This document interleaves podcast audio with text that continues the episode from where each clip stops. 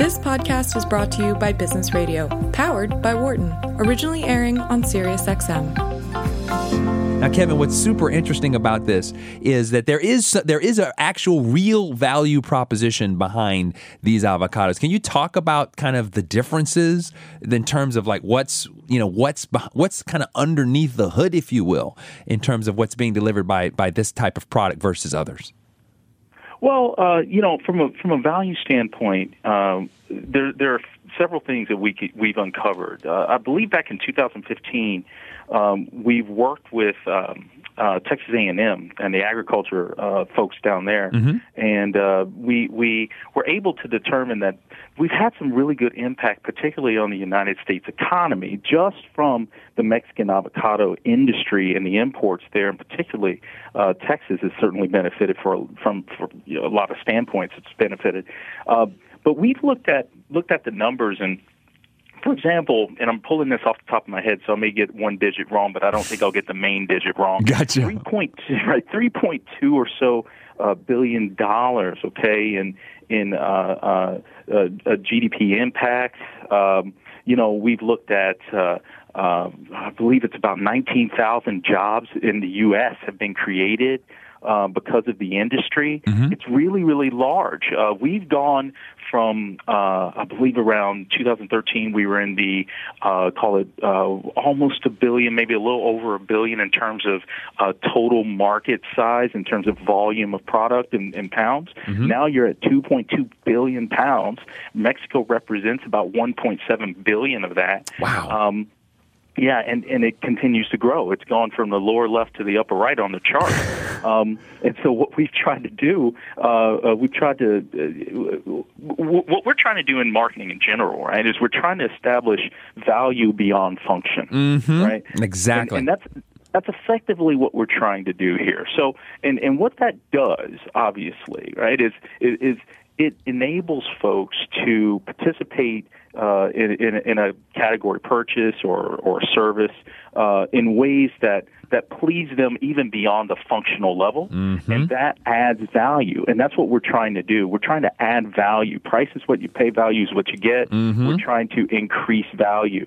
And, um, you know, other ways that we're doing that as well. We're doing it through um, uh, through usage techniques. One of the things that we found out is that one of the barriers people have is just understanding how to use the product, how to ripen it. It's one of the more oh, sensitive products out there. Right. Uh, you know, so so we can add value by helping folks understand how to use this thing. Interesting. Um, and so on. And and again, we're we're so much of the market. We we we are representing uh, uh, arguably the entire industry in a lot of ways, and so we want to see you know everyone do well. California's doing well in their in their season, which is typically just the summertime, mm-hmm. um, uh, and certainly you know we we supplement uh, uh, uh, where we need to in the summer, and the rest of the year uh, you know, there's a little bit of import that's starting to happen uh, from some other countries like Colombia, but for the most part, Mexico continues to be uh, the dominant factor mm. that allows us to have uh, this product all year long.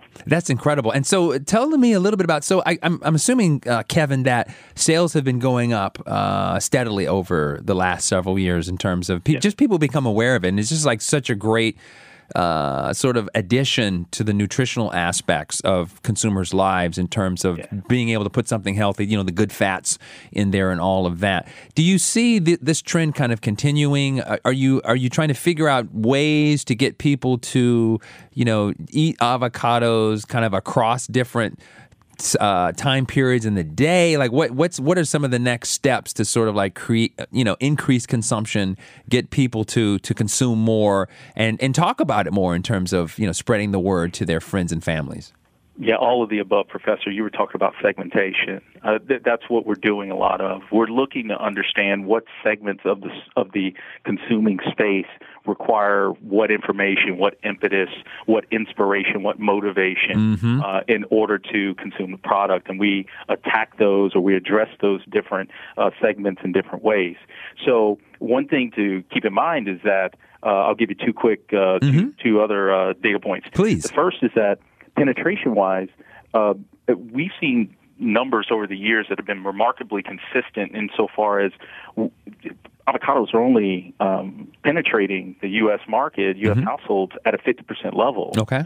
So you're only talking about one and two households, and then of the of the one, Oh. uh, uh, the the half the households that eat the product, Mm-hmm. it's remarkably, uh, I'll say, homogenous in a lot of ways. Okay. Um, you know, it tends to be Gotcha. a little upper income. Mhm. It tends, you know, it tends to be we we haven't penetrated a lot of the minority communities Mm. much like like African Americans, Mm. Asian Americans. Mhm. So there's a lot of runway out there Mhm. for the the entire category, let alone our brand, to help drive. Um, and so whether that's through increasing day parts, you know, my my thinking is, you know, again, I hate to use the uh, the uh, cliche phrase here, but it's true. You kind of fish where the fish are, right? so you know, my, so my thinking here is, well, we have a scenario in which uh, even our heaviest consumers. You know, frankly, they don't consume it nearly as much as you'd think Mm, uh, mhm. right? So, Mhm. so uh, everyone knows that one person that that lives, breathes, and eats avocados. I happen to be one of them. Yes. But you know, the truth is, our heavy consumers, you they may have one or two a week, Oh, interesting. Right. Interesting. and we and we see we see even with those folks, we see bigger opportunities to Right. add that one more avocado Right. in so many different ways. hmm Um, and and so we focus, frankly, on that group. We focus on penetrating Understood. and driving up buyer rates with that group. Because they, they are already, you don't have to convince them of the value prop. They already understand it. It's just a matter of, you know, reminding them that, you know, wow, it's, a, you know, be pretty fantastic, pretty awesome if you could have, you know, another one during that week, right? if, well, Professor, if I could, if I could, if I could modify that point, what I would say is, frankly, the knowledge about the products, um, even with our heaviest users, isn't as high as you'd think. mm-hmm. They, so what's going hmm. on is our our highest users, our heaviest users out there of the product, they like the product for one reason. You know, whether it's taste or whether it's all the health properties, mm-hmm. those types of things. Yeah, mm-hmm. but what we're talking about, and particularly in this year's campaign, what we're specifically focusing on is pulling all of this together. That we, we have a campaign that we're calling "Always Worth It," and we're and even our ad, you know, which which debuted last night, our Super Bowl ad is focused on the great links people will go to to get their avocados, and why? Because you have the triumvirate. You've got you know they're always delicious. They're from Mexico, so they're always in season and they're always healthy.